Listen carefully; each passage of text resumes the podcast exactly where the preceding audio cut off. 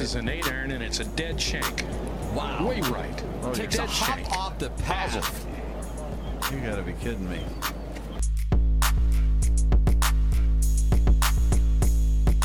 Very tough pitch shot right here. You gotta hit it into the hill, one hop up and bite, and it's in. Kind of like that. Well, I would like to welcome four time All American from Georgia Tech and uh, PGA Tour winner Bryce Molder to the Sub 70 podcast. I think I can still call you pro. You don't have your amateur status back. So thank you, pro, for coming on and doing this today. I appreciate it. Well, thanks, and, and uh, thanks for having me on. Yes, you can call me a pro. It doesn't mean I look or act or play like one, but uh, technically still a pro. But uh, um, yeah, I appreciate the, the, the chance to come on. Would you ever want your amateur status back at some point?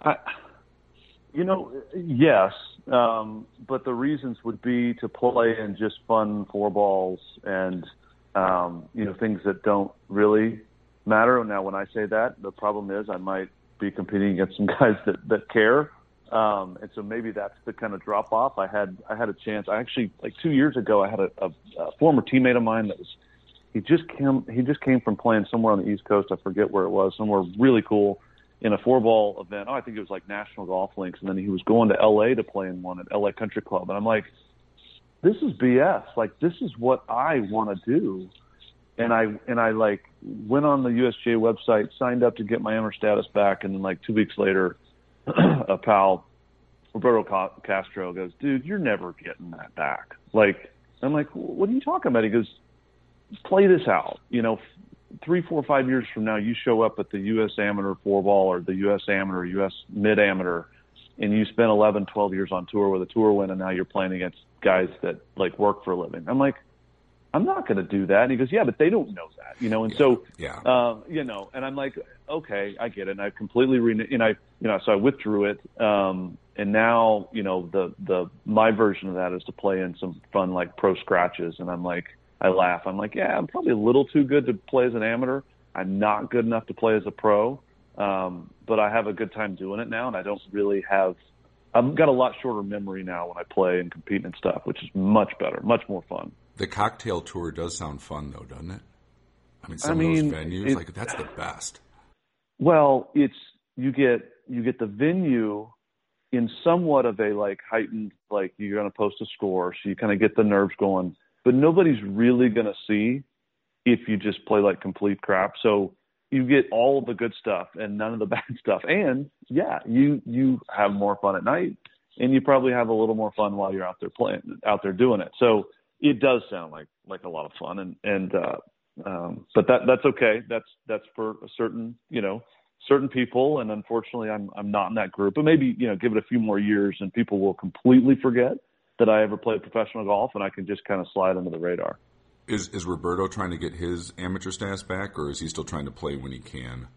I think he's still playing a little bit. Um, he's still playing a little bit, I think, when he can. But although I, I even think there's been some, um, you know, when, when he's kind of moving and shifting into a different career, there's that. You want to show someone um, that you're potentially going to work with or work for that you're serious about that, but yet yeah part of what you bring to the table is, hey, this is a professional golfer that could still play in some tournaments, and so, mm-hmm. um, you, you know, so there's probably a little bit of you know lingering that, but that's the hard part is actually just you know cutting cutting the the line for sure and and kind of moving to the other side. But then there's other times when you just you, you know it, it kind of it cuts it for you, um, and you realize that um, your your chances of playing really really good are probably gone, and so it kind of helps helps you uh, helps you cut the cut the lines. What's your handicap now at Whisper? Like plus three, plus four, somewhere in there. It is. It kind of depends. Um, it just it just dropped into the. I was in the plus fours, and now it dropped into the plus threes, which I'm I'm much more comfortable. Um, and uh, it it's so it's kind of in that range. Um, it's it's in that range. And I try to keep a handicap. Um, I try to post all my scores just so that you know if you ask me to play in a member guest you know, and and I, I'll play in any net division, right? And it's kind of like at least you could your pro or your whatever could be like, well, no, he's got a handicap and he's just going to play to it. And by the way, I'm not going to, you know, I'm not going to win in any flight with my handicap, I'm going to finish about third. like I'm going Right. to probably shoot my handicap, and there's going to be other guys getting shots that that outplay their handicap. I'm not going to outplay my handicap because I'm just you know, um, and so but uh, but I you know so for that reason I do keep a I do keep a handicap. Yeah, and as you well know, more than anybody, right? Like when you're on tour, your handicaps plus six, plus seven, plus three, plus four. Like when you said you're kind of in no man's land, it really is true, right? Like you're not a zero or a one, but you're not at a plus six, plus seven anymore, which those you were at at one time. It's it's so funny. I had a guy um, at a pro, at a, a a member guest, and and actually I'd won it two years in a row, and it was because I was playing with partners that were like, you know, a ten handicap that one of the days shot like seventy six. Like it wasn't because of me, Right. and um, and we go back, and my handicap was kind of like a plus three point six or something. And a guy approached me, and he goes, "Plus three six, really?" And I'm like, like, are you yeah. are you saying right? in a good way or a bad way? Like what he was like, I mean, you're like you're a pro. Like aren't you like a plus 6? And I'm like, "Well, I I was." Yes. I'm like, "But on any given day, I'm uh, you know, I'm somewhere between a 0 and a plus 6. I'm a I'm a plus 3 point something." And by the way, we finished dead last in our flight. And it was it was actually comical. Um you know, but it, I wanted to be like, no, like if I don't play well, I don't just kind of scrape it around at a at a club level for like 67 anymore. It's like, no, I, I I'll I'll make some bogeys. I'll hit a ball out of play. I'll, you know, chunk a chip or miss a short putt. Like I don't. So that stuff does happen now. So. Um, and then the other problem is every once in a while you put it together and you're like, oh yeah, I remember how to ride a bike, and and then you know, and, and you look like you're just came off tour, and then the next day you fall off the bike, and you're like, no, I'm, it's nowhere close. Yeah, and it sounds like you know plus three, plus four. You're a great player, but is you know like there is the, when you're playing competitive on the PGA Tour, even Korn Ferry Tour, and that's your whole life. Like everything revolves around that: the practice, the the mental focus, all of it. There is such a huge divide between that and where you're at. Like it's night and day. It's so it's um, you know if I went out to uh, you know my club or what, whatever any golf course on a Tuesday, a Friday, a, a whatever, not an event, and I played with a, a touring pro. If I played well that day, I'd probably be able to like kind of compete. And if I didn't, I'd get just smoked. Now, so the difference might be somewhere in that two, three, four shots range on average. And Right. then like if you put if you turn the lights on and you make me play in front of somebody, like actual some people and some cameras and post a score, like I I have no idea. I am petrified of what I would shoot today. Um I can't even I can't even remember what it, like when I watch TV now, I'm like, man, that looks really hard. How do those guys do that? like, how, how do you? I'm like, I'm kind of got, I've got kind of sweaty palms right now watching because I remember what that feels like. But now I don't have the game to back it up, so it's even like my, you know, your memory of Yeah. it is even is even tougher. And so, um, yeah, the divide is is is really big. Um, somebody said like a couple of years ago, they're like, why don't you, why don't you go try to qualify for this Open? I'm like, because I might make it and then I would shoot, and, and then I'd shoot a hundred, like, if, you know, and so uh, that's the, uh, and I'm like, and I'm in that spot where I'm like, the more if I actually try to go practice for a couple days or for a few hours, um, I'll get worse. So I'm better off just like not practicing. I just go and play for fun, no expectation. As soon as I put like an ounce of expectation, I get, I, I, it's it goes bad, and so. Um, yeah, there, there's there's a there's a massive divide between kind of you know where I was and where the the game is now. There, there's a divide there, but there's also um, a divide from you know where where I was and where I am now. So um, it's it's a it seems like a different sport now watching. Yeah, and also too, like you know, your course is set up kind of for the members. Ours is as well. Like you don't realize that. Well, you if you know golf, you you can realize it. But you know, go play the John Deere Classic, right? And look how that golf course is set up most of the year. Then when the tour is in, and you guys were still shooting twenty some under par, relatively speaking, it's set up pretty hard. Rough is thick, fairways fast, greens rolling. I mean, the course conditions aren't even the same as they normally are. So then They- you have to yeah. factor that in, right? Of like even on a Korn Ferry Tour it, it's it's made for touring pros. It, it is, and the rough is the rough is real. There's there's just more to it. I mean, you are playing off the back part of the back box. Um, but it's kind of like you know if the greens are soft and the weather's pretty good, like you can't you can't make a course tough enough other than um, greens being firm and fast. You kind of can't you know if the greens are soft um, and the weather's pretty good, the guys are going to shoot really low, and that's not because the courses are are very easy. It's because they're just really good, um, and that's Mm-hmm. okay. Like in my mind, I'm like that that's that's okay um, as long as the best players playing that day shoot the lower scores, and that's that's really all you can really kind of try to do. But um, it is, you know, the whole, you know, what would a what would a ten handicap shoot, you know, at a U.S. Open during those conditions? It's like I I don't know. I mean, it it would be ugly. I don't want to have that conversation because it sounds like it's degrading. You know, it's it's. Um, They'd have no chance. They'd have no but it- chance. I mean, a, a two handicap couldn't. I don't. I don't think I could break it, ninety. Well, just well, go you know go go to the you know wherever you go play basketball or rec you know center or whatever, and it's like oh that guy's a pretty good athlete, like he can you know he can play some ball, you know, and and then you're like no, go put him in the NBA and see how ridiculously uh, you know short, slow, unathletic, un you know uncoordinated he looks compared to the most elite kind of you know athletes of that sport. And I'm not comparing you know professional golfers as complete as as as you know those types of athletes, but just there's just such a massive difference. And then when you actually put it on that stage, it gets even bigger. Um, but they're also conditioned for it. I was I, I was sitting in front of um, some people in, in more kind of a work setting, but but it was also some golf related questions. And somebody said, "How do you you know you watch guys on TV, and it means the world. They're playing for a lot of money. They're playing for prizes. They're playing for trophies, um, and the world's watching. How do they do that, or how do you do that?" And I was like, "You really can only be conditioned for it. Like there's no way to practice for that kind of pressure. There's no way to practice for the fact that." Um, I remember the first time I, I played the U.S. Open. I was, in, I was still in college, qualified for the U.S. Open in Pinehurst um, in '99 when when uh, Payne Stewart won, and it was the first time I I remember teeing a ball up, and my hands were shaking enough to where that was difficult, and then to be over the ball and the and the club head shaking, and I just was like, I don't know if I'm going to hit the ball.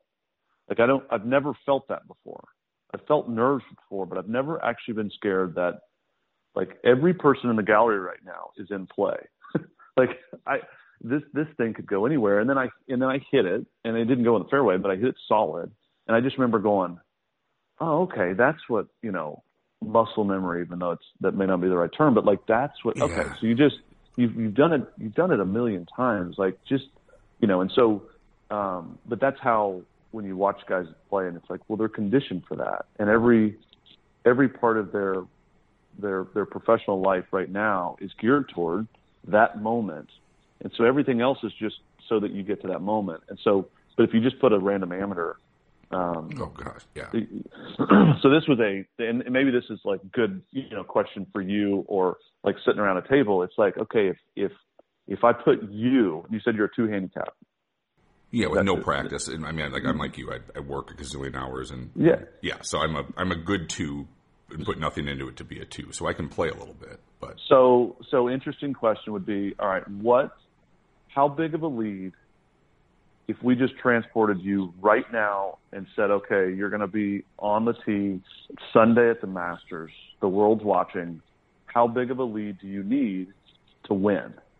And and it's really fun with like kind of, and I've got a buddy that's like a 10 handicap, and he's kind of got some yips with it's like anywhere around the green, and, and it was funny because we were like playing it out, right? And it's like, well, I'm going to make eight or nine on the first for sure. So there, and we were kind of working our way back, but it was just funny because it's like when you put in that heightened environment, how crazy things could go, right? Um, but it, it's, uh, uh, but again, I, I go back and I watch TV now, or I watch, you know, some some golf now, and when I watch I'm just like, gosh, I don't know how, I don't know how I did that. That was actually, it looks really hard, um, and feels like it'd be really hard to go back and try to do it again. Do you miss it? Do you miss having the pressure on a Sunday and or you know all of it and fans watching and signing autographs? I mean, like you know, is there still part of that where it's like, God damn, that was fun? it, the the the response I give to that is very quickly.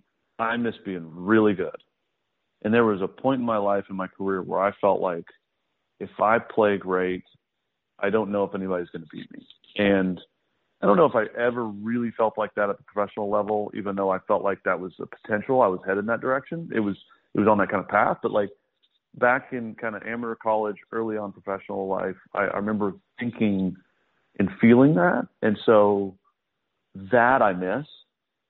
Um, but the rest of it, I I just I just don't.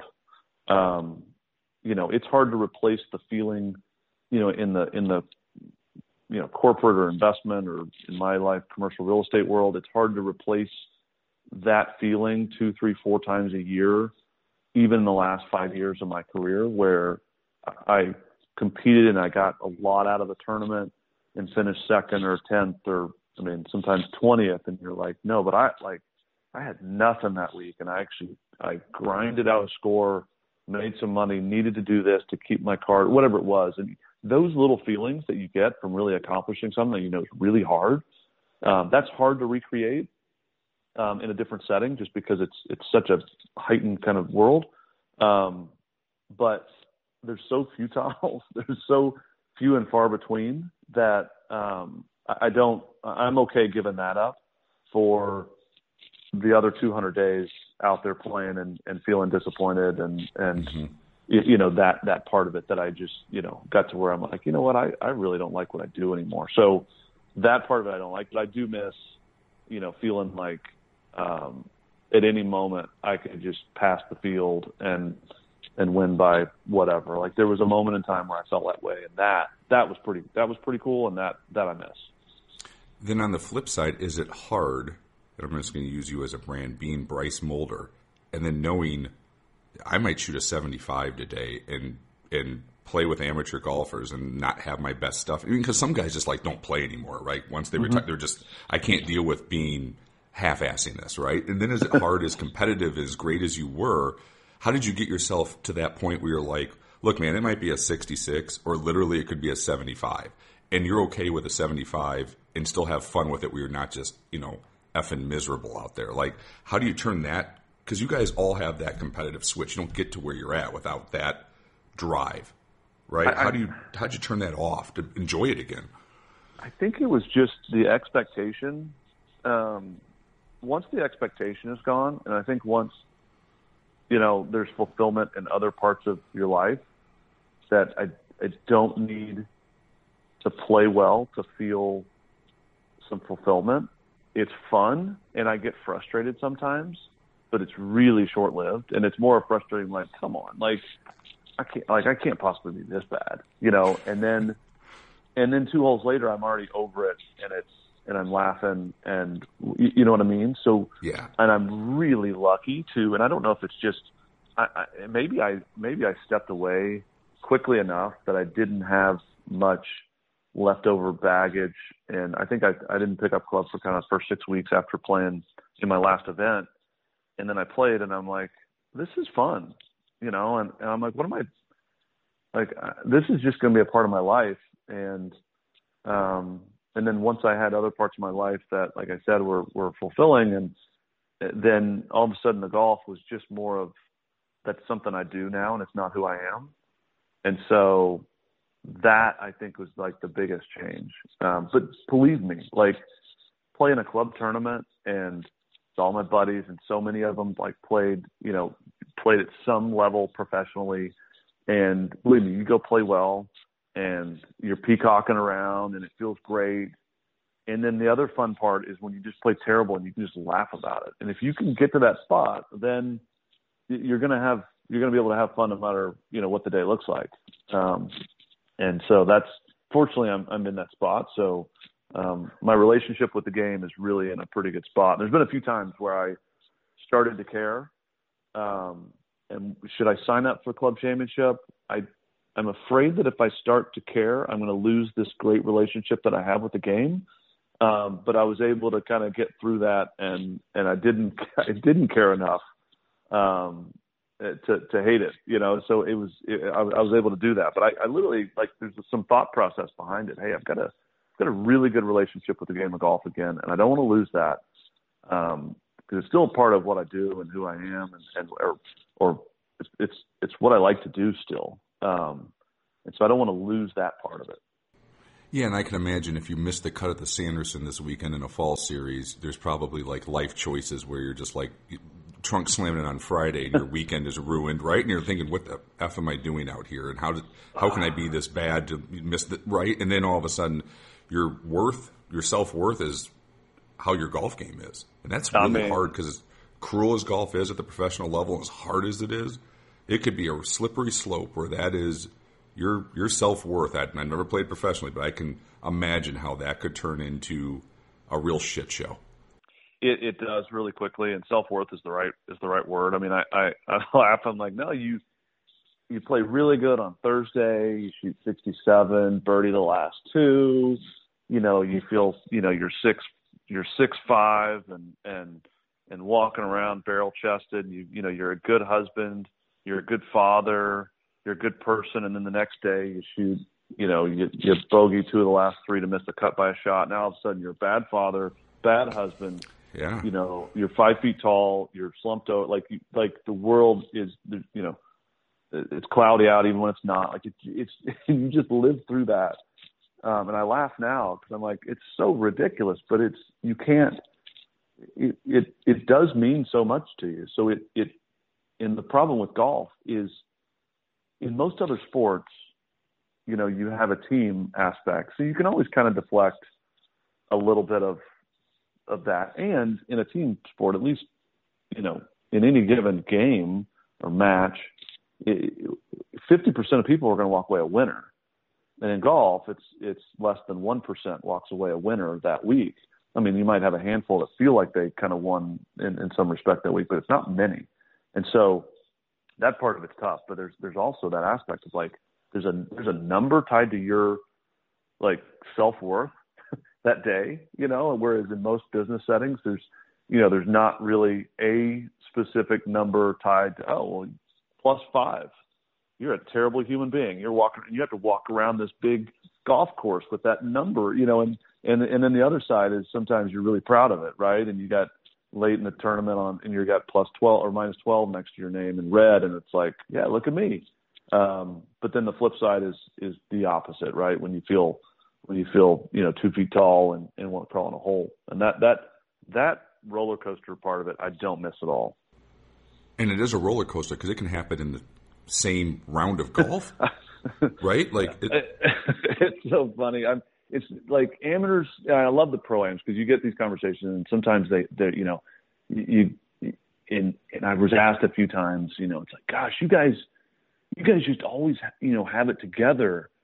Like, how do you do that? And I'm like, you have no idea how much of a shit show we all are in inside, right? Maybe there's five or ten guys out there that are just so uber confident they never really have to live through this. But I'm like, most of the guys out here at some point in time this year are going to be like waking up in night terrors over certain shots or nervous about like it's it, dreading certain shots that they that they know that they can't perform um and i'm like I, and it changes so fast just like you said i remember being in san antonio and and this is kind of a granular like specific story because it it really is like it still hits me i remember this um, where I just was starting to turn a corner, just starting to play pretty well, and I'm in like 20th place or so. Um, and I remember even who I was playing with. I was playing with Kevin Chappell, who's a who's a buddy, and and I've got it all. I'm starting to drive it good. Irons feel pretty good. You know, putting it like starting to make some putts. I'm like, man, this is like Sunday, and, and we're in like maybe we're in like 30th place or 40th place. No chance of winning, but just kind of like you know what, next week, like I am I am primed.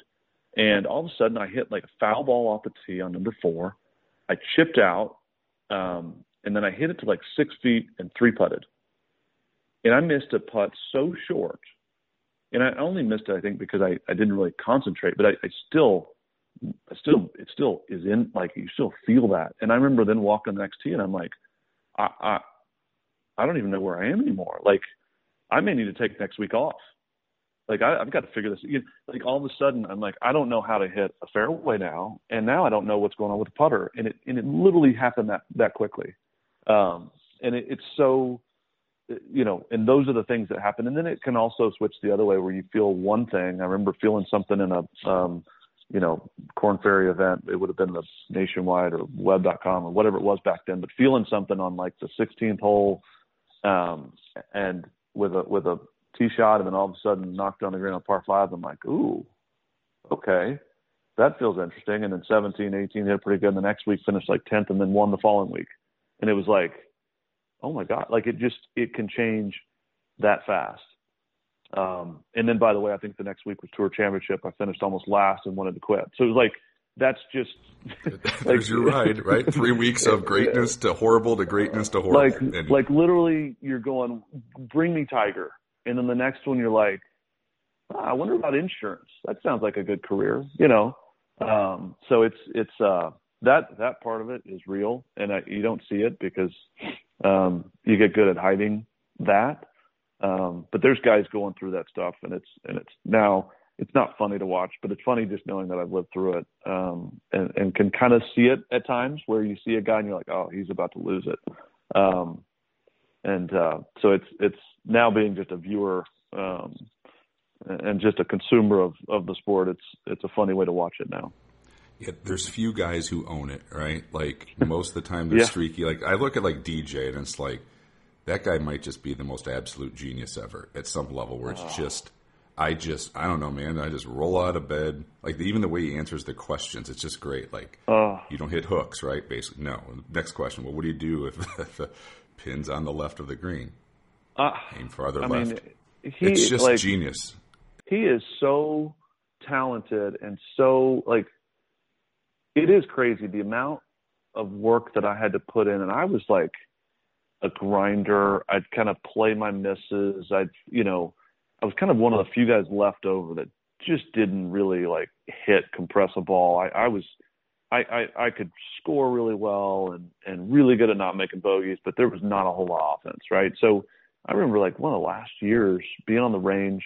Um, it wasn't Quail Hollow. It was when we when we played in Wilmington. I can't remember the name of the maybe it was Wilmington Country. I, it really good golf course over Wilmington when we had because um, I think the PGA was going there, um, and it was a it was a really windy Friday, and I mean the the the on the practice tee it was a dead left to right wind blowing like 25, and I'm just hitting these balls that I mean they get airborne and it's just sheer right, like it's just the wind.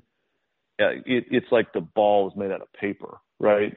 Um, and so I'm trying to figure out how to hook a ball in the wind. And then I'm just like, ah, oh, whatever. I'll, uh, there's only a few, three or four shots out there where I have this wind direction that's the other way.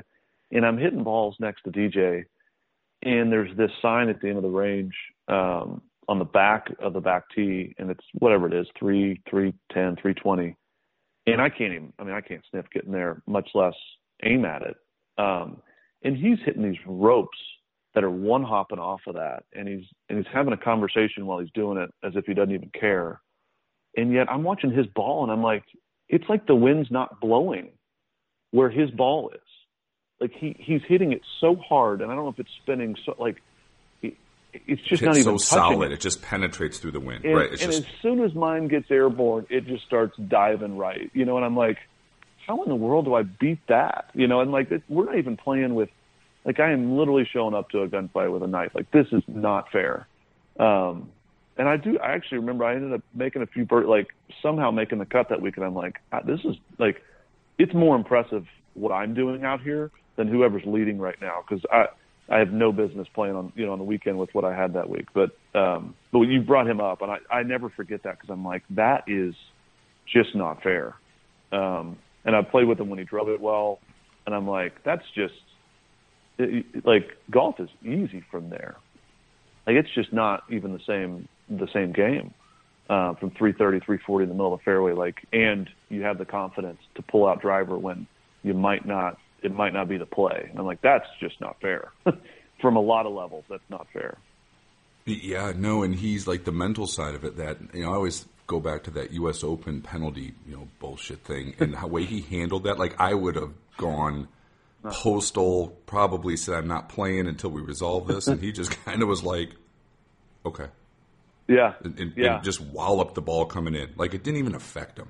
It it it, it is amazing, um, you know. And I don't know I don't know him personally, so I don't know if there's actually some underlying work being done you know, mentally with a like if there's some thought to it, or hey, I've read these books, but I'm speculating that that's not the case.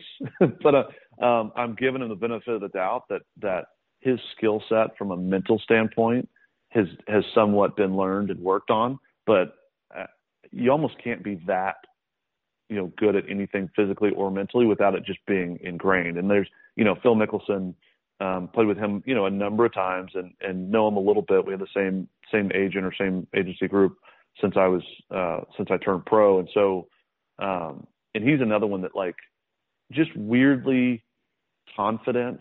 That's that's just not fair. Um, you know, there's nobody that's hit more poor shots in golf over the last ten years than Phil. Yet he still really truly believes that if he figures a little something out, that he can be the best player in the world for the next five years. And it's just like, it's it's amazing, right? That's a that's a skill set in it in its own in itself. Um, is that kind of like mental capacity or or um, or confidence um, or the ability, like you said, for DJ just to kind of be like, eh, all right, well, it's just one shot. I, you know, in his mind, he's probably like, well, I was going to win by five, now I'll win by four. You know, like, yeah. okay, well, whatever. So I remember his ne- next tee shot, just pounded it. It's just like it had. He was just like dealt with it. I mean, it's yeah. perfect. Like I couldn't. I mean, I give him all the credit. Oh, I would have been a wreck. Up. Yeah, I would have folded up so fast. Yeah, like yeah. It, it I just think of guys like owning so owning their game. It just seems like he can just sort of. I, mean, I know they, you guys all work hard and you're out there, and he works hard. But it's just like when he gets to that first tee, it doesn't look like there's a whole lot of self doubt of how well he's going to hit it that day, and he's pretty goddamn good. You, you well, know, year in, year out, week in, week out. You know, and there's there's some confidence there too when you don't feel like it's your last chance or your only chance. Um, to where when when you're when you've got that kind of confidence, it's not like, um, boy, I better take advantage of this opportunity. I may not get it again. Um, I'm guessing that he kind of views it more as, yeah, I mean, I'm to either win or lose, but I'll probably be here next year, you know, and have a chance. So, yeah, we'll see, you know, and, and so it's a little bit different than a lot of guys that get on that stage and they're kind of like, well, this may be my shot. Um, right. And that's, you know, it's kind of a different spot to come from. So I'm going to ask you about Whisper Rock a little bit. It's such a cool club with all of the high level play of, you know, the, the, professionals out there, even the really good amateurs. Like it's like the hardest club championship, you know, out there to win.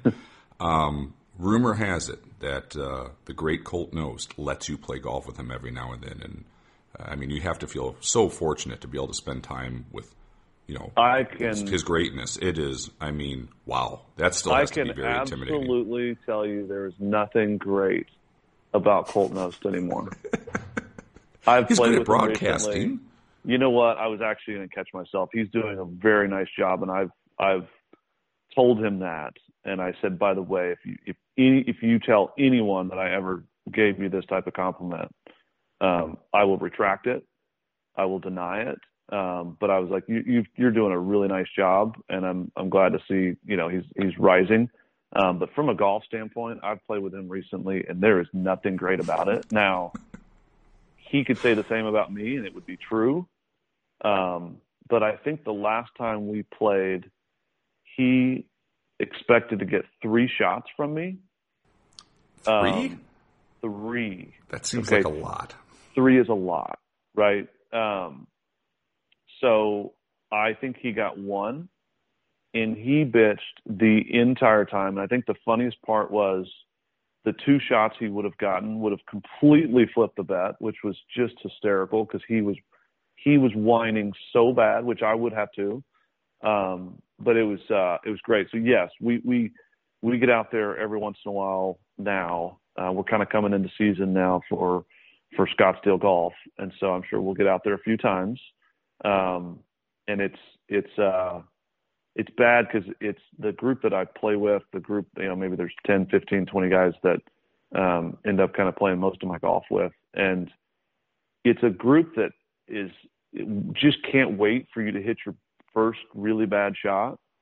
And then it's just pile on. And so there's actually some nerves with that where you're just like man okay. I just can't i can't be the first to hit just a really bad one because then it's just going to start and it's never going to stop Um, and so it's certainly a it's certainly a crew. And with with Colt, you want to get up early because he'll get.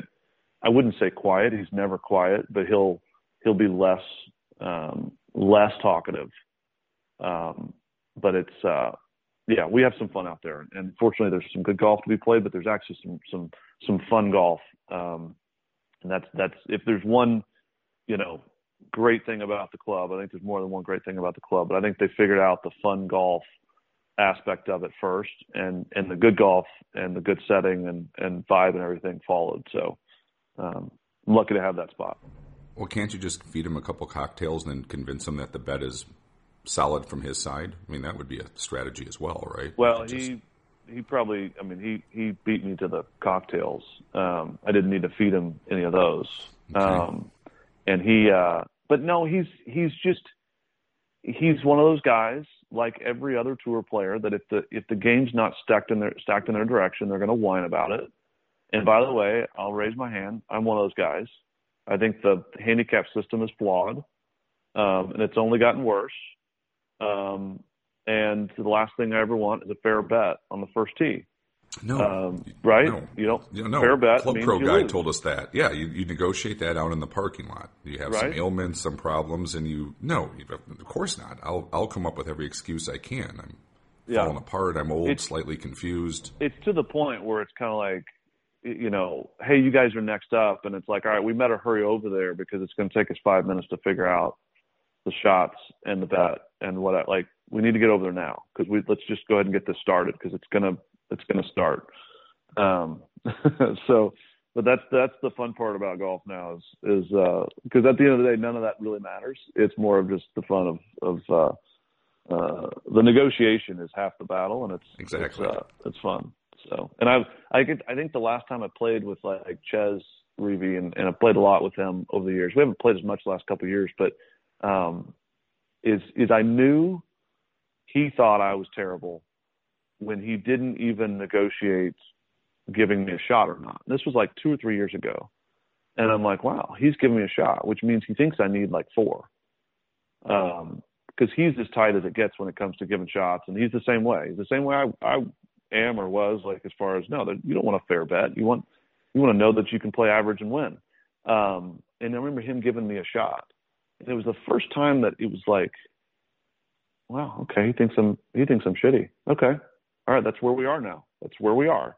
And then I get on the one stroke hole and I hit it down the middle, and I was like weirdly nervous, not sure what to do, trying to make a net birdie, and I hit like the ugliest seven iron, and then a sloppy chip, and didn't even come close to making like a ten footer for par. And I was like, okay, I don't want another shot until I get like three because that was the worst experience I can imagine in golf right now is getting one shot and on the one stroke hole I get it, I just sloppily make. But I'm like, I'd rather just lose the hole, like, you know, just pissed it away, right? Just, just pissed, away. pissed it away. And and I'm I'm guessing now if we stepped up there and I said, Chez, you're giving me three, um, he would. uh I think he he would try to negotiate down to two, but I think he'd end up giving it to me. Um, but uh, that's where we are now. Um, that's that's life. That's life. You just got to own own it up, own up to it. Or just say you're shitty and use it to your advantage and go beat yeah, them. That can I happen try. too, right? I mean, just play. Try. You know, try. You know, look look like your you know ailments are in full Yeah. full view. Yeah. You Uh, start with some, ask- yeah. You yeah. You start with a few of the excuses early. Right. Um, back's hurt. I haven't practiced. Been in the office a lot. There you go. It's, you get used Right. to it. Yeah. Your Yeah. workout schedule's been shitty. His hasn't. Right. Yeah. There's all kinds of things you can go with. Uh, another character down there. I'm assuming he's down there quite a bit. What's your best McCord story of just having that dude around your club? Um, first of all, he never wants to leave, and we found out that it's because his his wife is as annoyed with him as we are. So he's just always around. He's always wanting to tell you what he's learned recently. Um, he he's always trying different putting techniques. I think he's still trying to figure out some technique where he could putt decent. Um, at one point, he was putting. And this was before anchoring was a was a thing, but he was anchoring it to his chin, and it was hysterical because it was the only moment during the round when it was quiet. It, it, was like the only time he couldn't talk, and it was it was like, oh, this is the best like ten seconds of, of all day. Um, but he's uh, he's great. Uh, I remember playing with him when I was really struggling, and uh, playing with Peter Kostis, and I think Paul Casey, who was working with Peter at the time. I was working with Peter, and I was in one of my low points, and and Gary jumps on because he's just going to have some fun with it, and, and it was like after like the fourth or fifth ball in the desert, he stopped saying anything, and I'm like, that's the moment when it's really bad. Is when when guys feel sorry for you. You know, it's that that yeah. moment. Where, Ooh, no, never mind. I'm not gonna. I feel like this is over over the you know over the line to say anything. And and we got to that spot during that round. Um, and I I called him out for it later. I'm like, by the way, do not ever stop talking because that's really embarrassing. And he just laughed. He goes, I've I've been there before. He goes, okay, just good to know. I can keep I can keep at it. I said, yes, please, please keep at it. If I'm if you see me like that again, pile on even more. Because um, otherwise, it's just gonna make me feel worse. I think he'd be so much fun to play with. I mean, the stories have to be great. I mean, he's seen it all. I mean, he knows has, everybody. You know, he's got a story about everything. And frankly, I think part of what made him so good um, at his job was that he really was being himself. Um, it may have been a you know a PG version of. I mean, he's not you know R-rated character by any stretch, but he he was just being him. Um, and so when you play with him or you sit down and you talk, you're like, oh, this is this is the character that I heard on TV for all these years, and that's what I think most people that are really good in TV and radio and whatever, they're just being themselves. I think comedians that are really funny, they're really just trying to make themselves laugh. And if it's funny to other people, then it's like genuine. And you then you can keep coming up with material. But if it's if it's you know a sideshow to try to try to make somebody else laugh or try to make some you know to entertain someone else, then it's never that genuine. Never really does much. But I think that's why he was so good for so long was he was just kind of being Gary and he didn't really know any other didn't really know any other way. I love it. He's like seventy some years old and still air quotes trying to find it out there. Still, yeah, still yeah. searching, right? still, next week I'm going to have this thing all figured out, right? Like, yeah. Still out there grinding. Exactly right. I, I, I love it. You know that he's still out there all the time, and like I said, someone has to keep him. Like they can't send him home, so he's your guys' responsibility at this That's point. Right. So the, that is right. That's exactly yeah, right. Someone's got to help him out. Uh, I was going to ask you too about your, you know, everyone knows about your storied career at Georgia Tech, like amazing amateur run. Uh, the question I was going to ask is, how much better did you get in college because of the guys that you kind of play? I mean, Cooch was on the team, right? Uh, Weibring was Troy Matteson there as well. Yeah, yeah. yeah I mean, was... you had some guys who like you're talking studs on tour.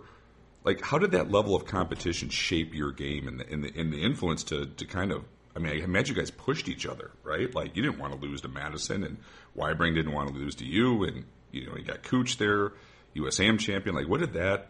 What was that environment like? Uh, it was great. I mean, it, it, you can't you can't discount what everyday competition can do for you.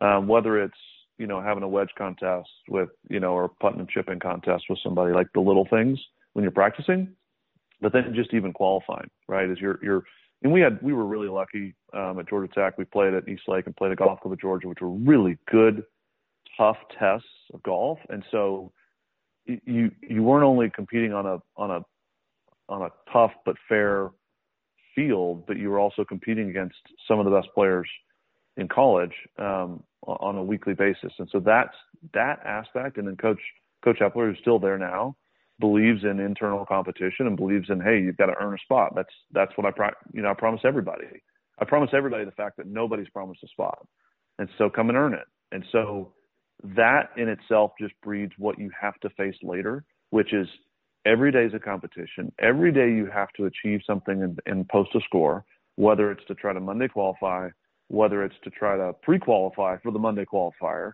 or make the cut or finish top 10 or try to do something no matter what you're doing, you're you're always up against it, even though it, you know, oh, you get your tour card, you're not up against anything. Yeah, you are. You're up into you're up against something, getting into a major, getting, you know, getting on a Ryder Cup team. You know, it's it's like it prepares you for that, and then to have great competition around you is because you can't fall asleep. And by the way, I couldn't go out and shoot 74 and and Cooch shoot 67 and not hear about it. Right. So you know what I mean? Where it's, there was no like, oh, whatever. It's just a, it, you know, it's just, it's just a qualifier. It's just a practice. It's like, no, there was, we all knew we cared, and so you were going to absolutely do what you could. You wanted to win, and it was, it was great, and it was. I don't think every environment has that. We just happen to have a unique group that um, we we were good. We liked each other, but we liked to beat each other almost as much as we liked each other. Like it was it was perfect. Um, and so I think that breeds a um, you get used to just competing, and, and it's just you, you don't know anything else. When you turned pro, you played quite a bit in the Korn Ferry Tour, and then you got obviously the PGA Tour and one out there. Between playing both of those tours, what's the biggest difference you saw, at least from your era, from going from Korn Ferry to the PGA Tour? Courtesy cars. It is nice. better hotels, I mean, better food. Uh, you know, a zero, I was always like, it's an extra zero and it's a courtesy car. And I'm like, you like the fact that somebody picks you up, you know, and takes you to the golf course to get your car, you know, or sometimes you sign it out and you get it right then and there. And then when you pull up at, you know, Houston Intercontinental Bush Airport, like you pull up to the curb and there's somebody from the tournament standing there waiting to jump in your car and you like it is ridiculous how much better that is than schlepping your bags and your clubs in the courtesy van and then you got to go wait in this line and then you rent the car and then you find out they don't have your car and like that was I, I'm serious when I say that was like the biggest and best difference um and then the players are much better. But I mean, not that much better, right? But it, it was uh, um, it wasn't the courses. Um, obviously, the money was a big difference, obviously, um, but it was literally just those little things that just made life a little a little easier. Um, and I, I mean, I sound really spoiled saying that, but it's um, but it, it's it's absolutely true is that first year tough out there because you are playing against guys who have played those golf courses for years and you are slightly behind that learning curve a little bit? Is that still the toughest one out there of like, okay, got keep my card out here and I have to go up against guys who have been doing this for a long time, you know, on the big circuit? I don't think um, I don't think that's as big of a deal as you, you kind of start. You almost start. It's like having a hundred yard dash and you're starting five yards behind just because you're going to be in the lower tier events and you have to play your way into the upper tier events. So you you actually need to play well early just to get to the spot that everybody else is starting from. Um, and when I say lower tier, it's it's more of well, how many FedEx points and how much money. And when I when I started, it was how much money.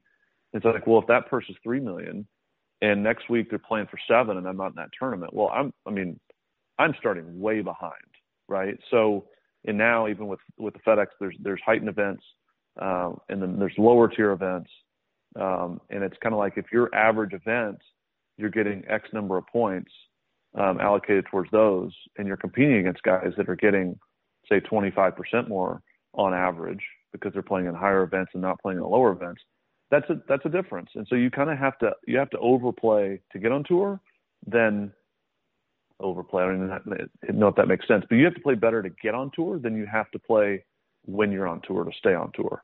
Um, if, if that makes sense, but I, I it does make sense. I didn't, yep, I, and there are some courses where yes, I mean you get to where you know where the holes are going to be, you know certain things, you know certain stuff, but I, I don't know. I was always more of like if I'm playing well, it kind of doesn't matter where. Um, I'm going to shoot a good score, and if I'm playing poorly, it doesn't matter where and how much I know the golf course. I'm gonna I'm not gonna play well.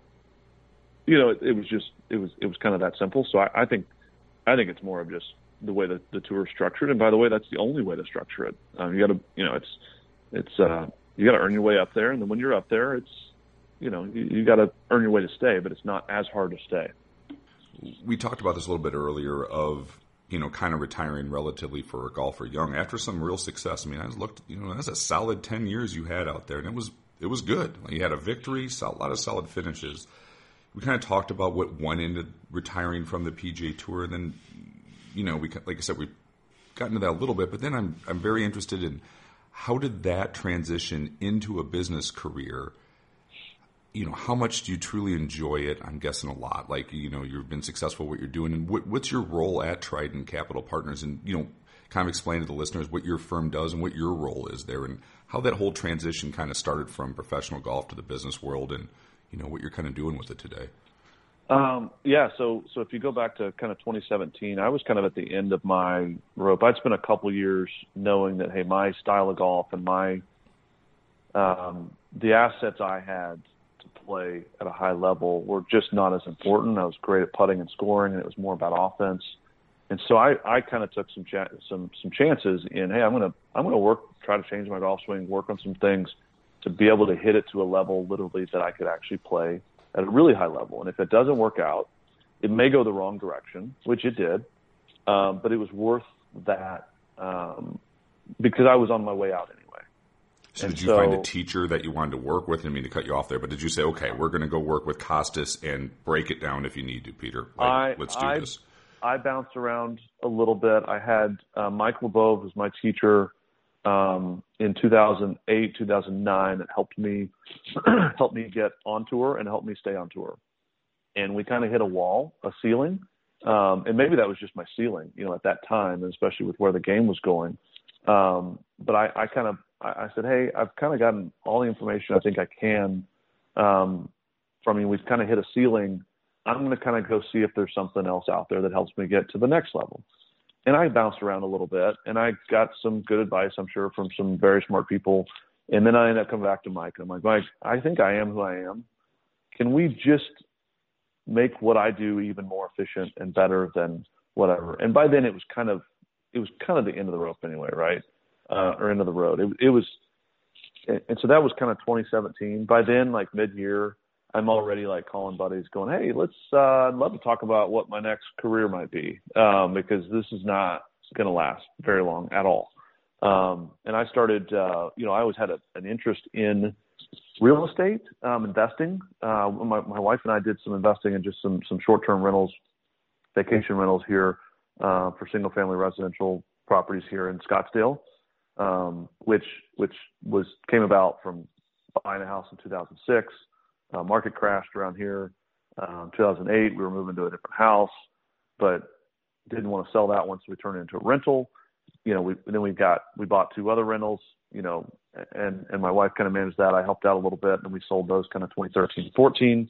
And so that was my first um, introduction to you know investing in real estate. And so when I, I looked at what my next career might be, um, I looked at a few different uh, a few different options and and what would interest me and what I'd like to do. And it was somewhere in the investment world, but probably in the real estate world. And and for uh, for somebody coming out of golf, that probably connectivity was going to be the best asset that I had kind of at that time, the best skill set. And so with commercial real estate, I figured that was that was kind of the, the way to go.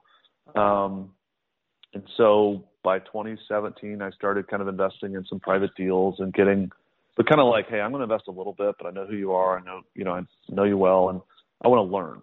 Um, and so as you just kind of start trying to consume as much as possible, um, I went around and, and talked to anybody and everybody in commercial real estate in, in this valley, in the, uh, you know, Phoenix Valley and, and uh, anybody else that I, I could kind of get in front of that was influential and been successful and tried to figure out kind of a path. And so long way around, um, I invested a lot in private debt, which is like hard money lending, but it's, you know, you, you become the bank for, for real estate, you know, properties and you just charge a lot more, but that's, so that's what I do now. Uh, Trident Capital Partners is a, is a, uh, um, a real estate private lender. Uh, we're based in Scottsdale and we lend kind of from, I'd say from Texas to California. And, and um, I've got two partners. Uh, they've been doing it for a long time. And, and weirdly, one of my first meetings was with uh, one of my now partners. Uh, he was at a different firm. Um, I was being introduced by my other partner that was also at a, a third different firm um, and uh, invested in one of their deals and then just communication and stayed together and they put together Trident um, about two and a half to three years ago and asked me to come on board right after they started it and uh, um, for, fortunately as a as a partner and so so um, it's great. It's very, very fulfilling. I run the investor relations side, but also, um, you know, I, I headed up. We put together a fund, and that was kind of my um, kind of my baby for the for the spring.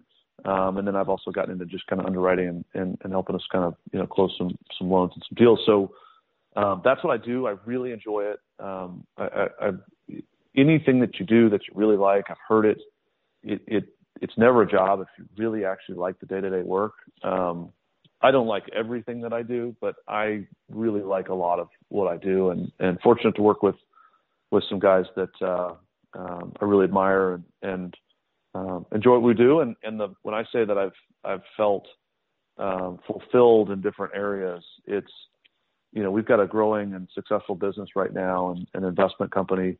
Um, we we invest private capital. And we've done we've done very well by them and built a nice portfolio. And and I feel like I've been a part of that, right? And so to be a part of something successful, be a part of something that um, you know you're proud of, is very fulfilling. And it's not easy work, but um, um, but it's it's been uh, that part of my life has been great. And then you combine that with um, a good, stable family life, and um, you know, all, all family's happy and healthy. I'm I'm I'm about as happy as I can be. Um, and uh, you know, pinch myself as as often as as I can. I get to have get to have fun and enjoy my family and, and enjoy the work that I do. Well, yeah, and, and it makes sense because uh, from what you guys are doing, you're helping multiple people, right? You're you're getting a better ROI for your investors, and then you're also helping these other projects get off the ground. It's got to be a fun position to to work in, in the sense that uh, you got both sides of the coin. Everyone can kind of yeah. win. Yeah. Right. And, and actually, that's true. It's actually yeah. kind of true. It's rare that we're um, even when we're kind of quote rescue capital and a bank kind of falls out and we kind of come in to rescue the deal. It's still um, it's still a deal worth doing for the for the borrower, the sponsor, the one that's that that that we're um, you know helping capitalize the deal, and then for our investors, we're we're our job is to never you know is to try to never put them in harm's way, and I mean we invest in our own stuff as well, and so um, it should be a win-win for for all. Now different markets create different challenges and there's going to be do enough deals and and there's going to be some heartache and that's that's unfortunately the nature of it. But um and that was another another side when kind of going to commercial real estate is seeing very clearly that um this is a very black and white um financially feasibility numbers driven um uh, you know adventure versus uh, residential real estate which is more emotional right um, the transactions that we help on, it's um, it's so somebody can go try to make money, um, whether it's whether the real estate is helping their business or whether just investing in real estate. Um, you know, they're there to make money. We're there to make money. Our investors are there to make money. And the few times that we see deals that that everybody can do that, then those are the ones we invest in. And and uh, but I think the the really interesting side for me is just um, the fun, you know, interesting deal flow that we see, even the stuff we don't uh, it's a quick pass, but it's very interesting. We see everything from land to um, you know to multifamily. Uh, we've we've done a mobile home park. We've done um, office, industrial. Um, you know, just just all different kinds of kinds of properties and deals, and work with people. And it's um, every day is a little different, which is uh, um, which is which is very interesting and, and, and very enjoyable. Well, I got a couple quick hitters here. We'll we'll get you back to to working your normal job. I appreciate the time today, but uh, all right, comes to mind on this one. Best golf shot you ever hit under pressure? Can be from the amateur days, pro days. Just when you needed one, you had it. Um, I mean, I, I made a putt to I, I made a putt to tie. It was really to tie for the Palmer Cup. I was I was just finished my freshman year and the Palmer Cup, for those that don't know, it's it's Walker Cup, Ryder Cup, but it's for college. So it's it's collegiates from the U.S. playing against collegiates from Great Britain and Ireland. And uh, we just happened to be at St. Andrews. Um, I was picked as the as the the eighth and final player um, on our team, and uh, I made about a 12 footer on the last hole for birdie. Um, my competitor had like a five footer, but anyway, so we have the match, retain the cup but I will never forget that experience, partly just because of where I was, right? Um, but making a kind of a 12 footer that just barely kind of fell in the corner. Um, but that was a, that was one of those experiences when you kind of look back a few years later and you're like, did I really do that? That's like that's crazy. That's cool. Most underrated player when you were on tour that was out there, and I mean it in a positive way, where like people don't realize like how good this player is, just kind of flies under the radar, but you were always impressed with the level of, you know, it could be grinding or talent or all of it. I always think it's an interesting question of like who kind of stands out from that standpoint, kind of who's slightly underappreciated. So weirdly, my one victory was against Briny Baird in a playoff. I remember at the time, and he he's had a bunch of injuries, and so he hasn't played much since kind of 2011, 12. And obviously the money's gone up. But I remember he made about $15 million in his career without ever winning a tournament. And I was like, that is just an inordinate amount of high quality golf that is under the radar, right? I always felt like that aspect was, I was like, I was just amazed at, um, when I looked at his career, I won and, and I kind of looked back and I looked at it, I'm like, oh my gosh, he's made that much money. I'm like, that, that's, that just, that just means he's played so well so many times, just never quite put it together. And then I felt, you know, even worse about, um, you know, stealing one from him. So uh, he'd be one. And there's certain guys, you know, Kevin Stadler, um, which, and I love, he's a WSBROC member. He thinks he's terrible. Everybody around him always thought he was, you know, is um, so good. Um, I, I felt like he was underappreciated. Um, and then all the other guys you, you've heard about. There's more guys that, that and I'm not going to go into it. There's more guys that I, that, you know, I'm like, that guy's not that good. He thinks he's amazing. He plays pretty good every once in a while. He's got a lot of like name recognition, but like he's really not that good. Um, but but the other two are the ones that that I in my mind I'm like those guys can can just flat out play. Well, yeah, I think Briny Baird was out there forever. Like he might be one of those guys where it's like he played in damn near 500 PGA Tour events or something, right? Yeah. Like he was out there just for that alone, right? Like just It- to it play that true. much. That is true. Like yes, that's so hard. Like he was out there in his mid 40s still competing. I think. Right? Yeah. He probably had a 20 year career out there. That's Yeah. hard. yeah. Yeah, that's that's the kind of yeah. I don't want you know. I like the stories of like he's so good and people don't realize like how good he truly is, Yeah. right? And I agree with you. Like you, you're out there that long, you're a great player. I don't care if you won or not. You're a great player. Yeah, and I'm just guessing he had at least like 30, 40 something top tens, like just which is really tough.